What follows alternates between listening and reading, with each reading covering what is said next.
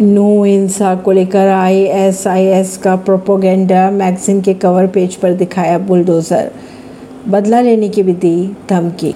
आतंकी संगठन Islamic state ने अपनी मैगजीन वॉइस ऑफ़ खुरसान का नया संस्करण जारी किया। खुरसान नाम के प्रोपोगेंडा मैगजीन के इस संस्करण में आईएस ने नू इंसा और ज्ञान व्यापी मस्जिद के इस मामले में लेख लिखकर भारत के मुसलमानों को उकसाने की कोशिश भी की।